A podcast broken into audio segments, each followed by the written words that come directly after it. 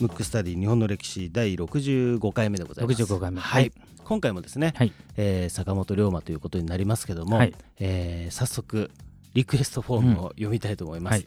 ラジオネーム土佐のマヤ、うん、土佐のマヤさんから、はい。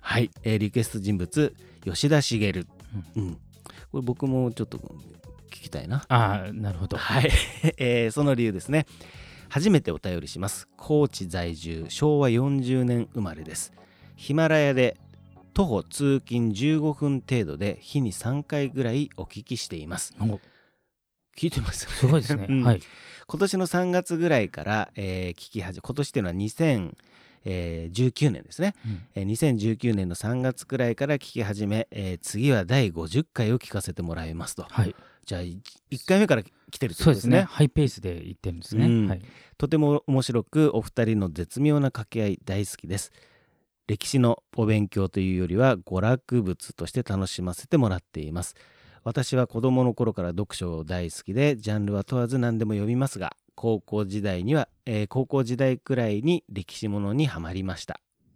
司馬遼太郎龍馬が行くから始まり司馬先生のものはほとんど読んでいます、えー山岡宗八にもハマりました、はい。最近の信長の原理光秀の定理も面白く読ませ読まさせていただきました、はい。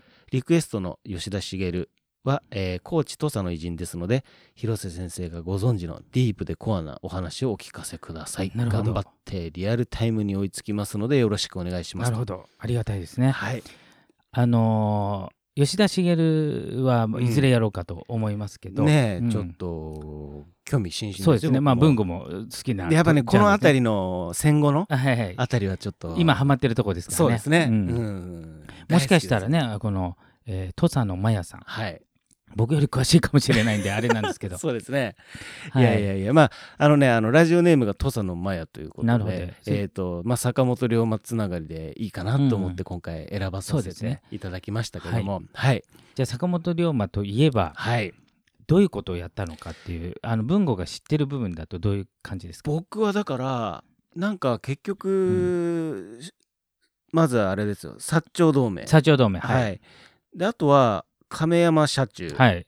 だからなんか商売の人なのかななるほど。な。ん。かそういう認識の方がちょっと強いですね。はいうん。じゃあちょっとその辺からはい。喋っていこうと思うんですけど、うん。じゃあまず薩長同盟を、はい。まあ、しした人まあ坂本龍馬だけじゃないですよ、うん。あの以前やったエピソードで中岡慎太郎とか、はい。他の人のすごい尽力があってできたんで、うん。まあ、もしかしたら坂本龍馬以上に僕は中岡慎太郎の役割が大きいんじゃないかなと思ってる人なんで、うん。ただそのじゃあ薩長同盟がなぜここまでうん。なんかこう評価されるというか、うん。大きいかっていうとなんでだと思います、なんで？う、ん。ななんなんでですかね。うんなんで なんでですか？これはねもうね、めちゃくちゃ仲悪かったからですよ。あそもそもね。そもそもうん。薩摩と長州はめちゃくちゃ仲悪すぎて、うん。こんなのがあの手を組むなんてありえないと思ってた時にしたからすごいわけですよ。だからちょっとこうねあの本当に適切が分かりませんけど、はい。イスラエルの人とうん。アラブの人が、うん。まあ、手を組むみたいなのって、うんうんうん今の社会情勢だとちょっとこう難しいじゃないですか。まあ戦ってはいないけどうんちょっとこう、そそこまで密になってないっていう、うんうん。それぐらいの出来事で、うん。しかもそれを直前にお仲悪くなったわけですよ、うんうん思いっきり。うんそれなんでかっていうと、まあ、この番組でも何度もい、えー、とエピソードで出てきますけど、はい。まず薩摩と長州っていうのは最初どっちかというと仲良かったというか、うんうん。一緒に朝廷要するに京都の朝廷に働きかけて幕府に影響力を与えようとしてたわけです。よ、はい。で最初は。でその幕府に影響力を与えるっていうのは2パターンあって、うん。えー、と1つは倒幕幕府自体を倒す、うん。もう1つは公武合体っていう名前なんですけど、わうん。かります？あのこの番組でもちょいちょい出てきますね。はい。後部合体ですね。後部合体。うん。何ですか？公武の公ははい。あのハムって書くはいあですね。こうあのーこう公安の公そうですね、だから、あれは公家のことですね。だかはい。ら要するに朝廷、あなるほど。はいはい。で武は武家の武なんで、うん。徳川のことですよ、うん。うん。を合体して、えー、と朝廷うとん。徳川を仲良くして、えー徳川の力をもう一度復活させよう、うんだけど徳川単独で力をつけるんじゃなくて、うん。朝廷も一緒だから他の人も入れながら強くしようっていうのとだから真逆なんですよ。うん。幕府そのものを倒すのかうん。後部合体っていうのは幕府の力も強めようなんで,、うんうん。でそれが両方入り混じった状態だった最初は。うん。でそれが揺れてるっていうかどっちかわからない、うん。両方。でどっちかというとまだ倒幕には触れてない時代。はい。その時は薩摩も長州も一緒になって朝廷工作って言って朝廷に働きかけて、うん。でそれまでの、えー幕府運営っていうのは朝廷は一切口出しできない。うん。けど今後は多少口出しをしてもうちょっとこう朝廷の力を強めてかといって徳川を倒すってわけでもない状態だったわけですよ。はい。でそれを一一緒に争っててでまだ朝廷がそこまで乗り気じゃないからやや2つの長州と薩摩は割とこう友友好に近い関係だと、うんうん。そうしたら長州の方がちょっと過激になってきて、うん。こう倒幕寄りになっていくわけですよ、うんうん。より。うん。そうすると薩摩は長州と同じ路線で行くと長州と一緒になっちゃうから、まあ、ちょっと政治力があるんでこれは後部合体の方が朝廷をこう握れんじゃないか、うんうん。なぜかっていうと朝朝廷の中で倒幕の賛同しない人もいっぱいいるんで、うん。あの今までの方がいいんじゃないか、ん。要するに幕府にお任せして、うん。朝廷は朝廷でまあ今まで通りの方がいいんじゃないかって。そこと結びついてで表向きは長州と仲良くしてるように見せかけて、うん。ある日突然長州を追い出したんですうよ。ん。それ8月18日の政変っていうあそうなんですね。そうはいはいはい。そういう名前がついてるんですけど。ううん。そしたら長州的には、うん。あれちょっと前まで薩摩のやつ、うん。別にそんなことしてなかったのにって一気に追い出されうて、ん。さらに完全に幕府側の、うん。もっと言っちゃえば幕府の弟ですね。あ多分慶喜の弟の、が会津藩の藩主なんで、うん。会津はもうほとんど徳川はい。そのもの、で会津が京都守護職って言ってあの京都の、まあ、実権を握ってて、うん。よりによって朝廷側に一緒にやってた朝廷工作を薩摩と長州やってたのにいきなりうん。会津と組んで長州を追い出したわけですよ。うん。で追い出した時に結構殺されてるわけですよ。あでさらにあの新選組踏み込んで池田屋事件とかね、ーはい。あってでそれにぶち切れてなんてことしてくれんだっつってもう一回長州を復活させようとして、えー長州から退去して攻め込むわけですよ、うんあの京都に、うん。もう一回挽回しようと思って、うん。それを返り討ちにしたんですよ、うん。でそれが金門の変って言ってこれでも大部分死んで、うん。有名な草加玄瑞とか、はい。もうことごとく死んでるわけですよ、当時の長州の首脳のほとんどが死んでるのが、うん。薩摩と会津の連合軍にやられてるんですよ、うん。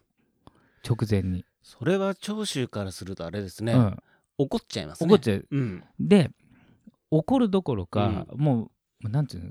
もう自分の藩うがん。滅びてもいいから、うん。あいつらとだけは組まないぐらいの状態だったわけですよ。その状態にあったんだけど、うん。一時的に幕府の力がこう強くなっちゃったんでそうすると薩摩的にもあと他の人たち的にもバランスが悪くなって、うん。結局うちらは何もできないんじゃないかってなってきて密かに幕府を倒せるのはまあ薩摩一国だと無理だから、うん。やっぱり長州を抱き込むしかないんじゃないかっていうのが出てくるんだけど、うん薩摩はまだいいじゃない。はい。だってあの殺した側だから、うん。長州それがうんって言うかっていう話なんですよ、うん。文語だったらどう、いや言わないでしょうね。うん。例えばじゃあ文語で、まあ、うんちょっと変な話だけど、うん。じゃあ奥さん子供殺されました、うん。でもお国のために殺したやつとうん。手を組んで、うん。国のためにしてくれませんかはできますか？できないでしょうね。う。ん。だから全員が不可能だってはい思ってたわけ、うん。その時に、まあ、坂本龍馬とか、まあ、中岡慎太郎、まあ、他の人もいますけど、うん。もう日本のために2つの有力な藩が対立していると徳川が喜ぶだけじゃないかと。うん。だからこの2つを組みたい。うん。けど当時の長州の首脳の桂小五郎、うんうん。後々の木田孝允は、はい。こんだけ仲間殺されて、うん。あの仲間たちの ことを考えるとそりゃそうですよ。そんなことは承服できないっていうことでいろいろ揉めるんだけれども、そこをなんとか取り持ったのが坂本龍馬とか。うん。うんだからすごいんですけど。でその取り持ち方がうん。心情的にはわかるけど、うん。えーいろんなだから中岡慎太郎とかもやってるんでうんいろんな方法ややったんだけど、うん坂本龍馬はちょっと実利的な話もした。うんうん。長州はボコボコにされて人材も殺されたし、うん。えー、と今でいう経済制裁。うん。長州藩に武器を渡すなと幕府から命令出されて、えー、ともう長州は戦う力がないと。けど一部の人たちはやっぱりまだ戦ってうん。長州をもう一回復活させたい。けど武器がない。はい。で薩摩はその経済制裁とかされてないんで、うん。普通に武器とかは買える。うん。けどお米がない。おおおおおあの不作だった。なるほど。うん。だから長州は、えー、と戦いはダメだけど、うん。作物は育ってたんでお米がある。うん。ということは長州のお米を薩摩に渡し、うんで薩摩が買った武器を密かに、えー長州にやると、うん。両方とも欲しいものが手に入るから、うん。まず実利の面うでん。2つの藩をくっつけようとしたのが坂本龍馬、へえ考えましたね。考えうん。だからちょっと商社マンっていうかねねうん、だから経済的、うん。でその時の間に取り持ったのが亀山社中、うんうんえー後の海援隊、うんはい。うん、それが坂本龍馬が作ったやつ、うーん。それをやったんですよ。よよくそこにあの目をつけましたうんうんうねん。やっぱりお互いのネガティブポイントをそうそうそう。見つけてて、うん、自分が間に入りそう。ビジネスマンじゃないそうそう。完全にビジネスマン、ね。だからそれができるっていうのは、うん。あのまああれですね。生い立ちがやっぱり商商人のうんところも入ってたっていうのも。そうですようんうん。ねでそうすることによって、うん。一応感情的には許せないけど、うん。確かに今のままだったら武器がないからあのもう一回幕府に攻め込まれたら滅んじゃうから、うん。まあ、背に腹は変えられない的なのがあるじゃない、うん。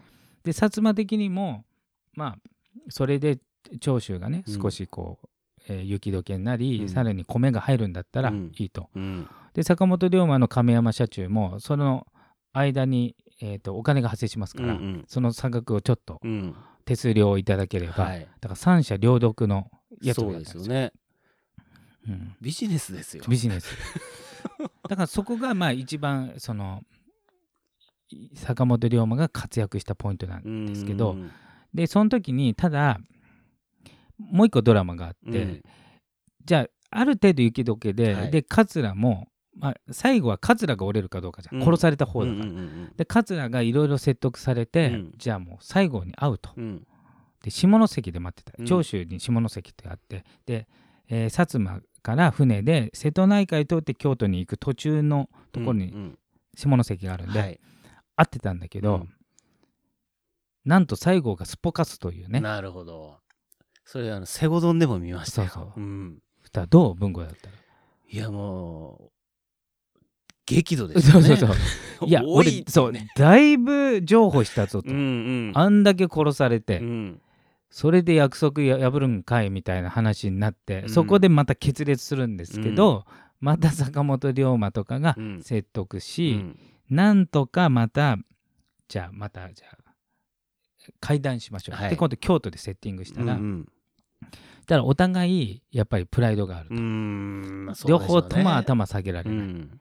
ということで最初に会ってから2週間ぐらい何もないわけうんですよ、うんその間さ坂本龍馬はもうさすがにもう京都で両者会ってるから、うん。締結したもんだと思ってたら、うん。締結しないという、うん。でやっぱ坂本龍馬が、うん。その意地張るのをやめろと、うん。でまあ諸説あるんですけど、うん。まあ長州がねの方が弱いとうん。立場が殺されてるし幕府からも攻められるかもしれないからうん。だから西郷の方が折れるしかないだろうっていうことを説得して、ついに薩長同盟が成立してうん。で薩長同盟があったから倒幕ができたんですよ。うんあれあの個別の藩だけだったら倒幕できてないから、その役割はすごく大きい。なるほどな。やっぱりそっかそっか薩摩と長州が組んでじゃないとうん。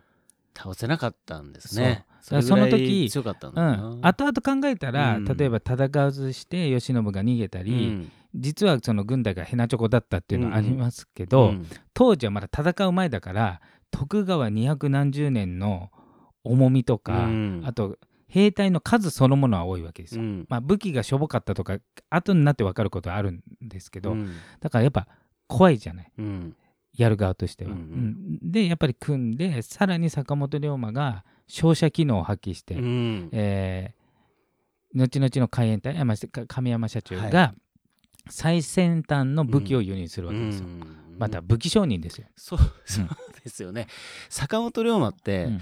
あの要はその龍馬伝でもそうだったと思うし、あの書籍でもそうですけどその日本を変えなきゃみたいなところで、こう動いてたと思うんですけども、うんでも一方でそのいわゆる商社的な動きをしてるのを見てると、うんその日本を変えなきゃっていうのは本当なのかっていうね。あだからそれもちょっとねあるね。ねだから、うんそういうのをしっかり見ると、うんえ彼はただ単にビジネスをお金儲けとかちょっとあれですけど、ビジネスをねうん。したかったんじゃないかうな、ん。とかっていう風な切り口も当然ありますね。ありますよね。うん。で特にあのその時っていうのはもう幕末っていうのは世界中から、まあ、前回もそうですけどフランスイギリスの、まあ、うん。死の商品商人と呼ばれてる、うんもう武器商人がうじゃうじゃ来てるね。ね。だってもう戦う寸前の国だからん。武器なんか飛ぶように売れるから、で有名なのがグラバー。そうですよね、グラバーさんですね。だからグラバーと坂本龍馬組んでるわけだから、うん。まあ、そこから仕入れてますから、はい。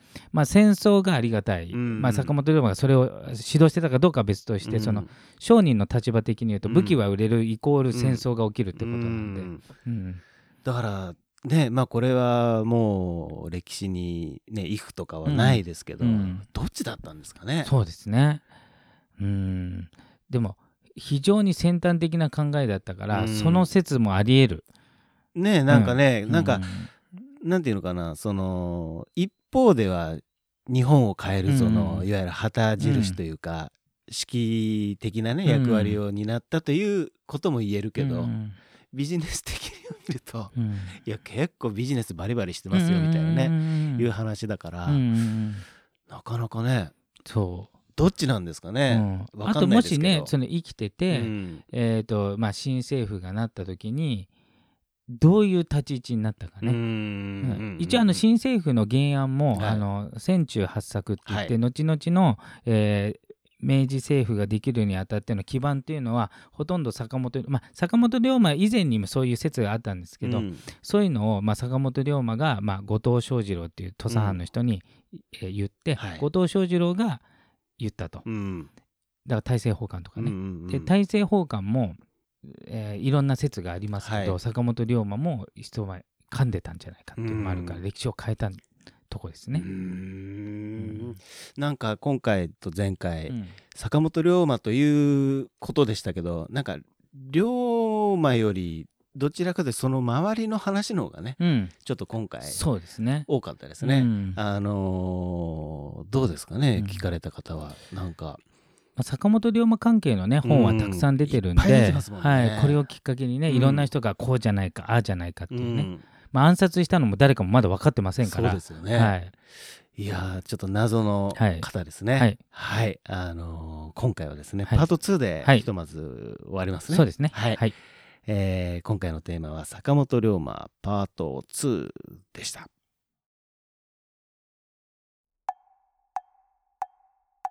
むくむくラジオだべ。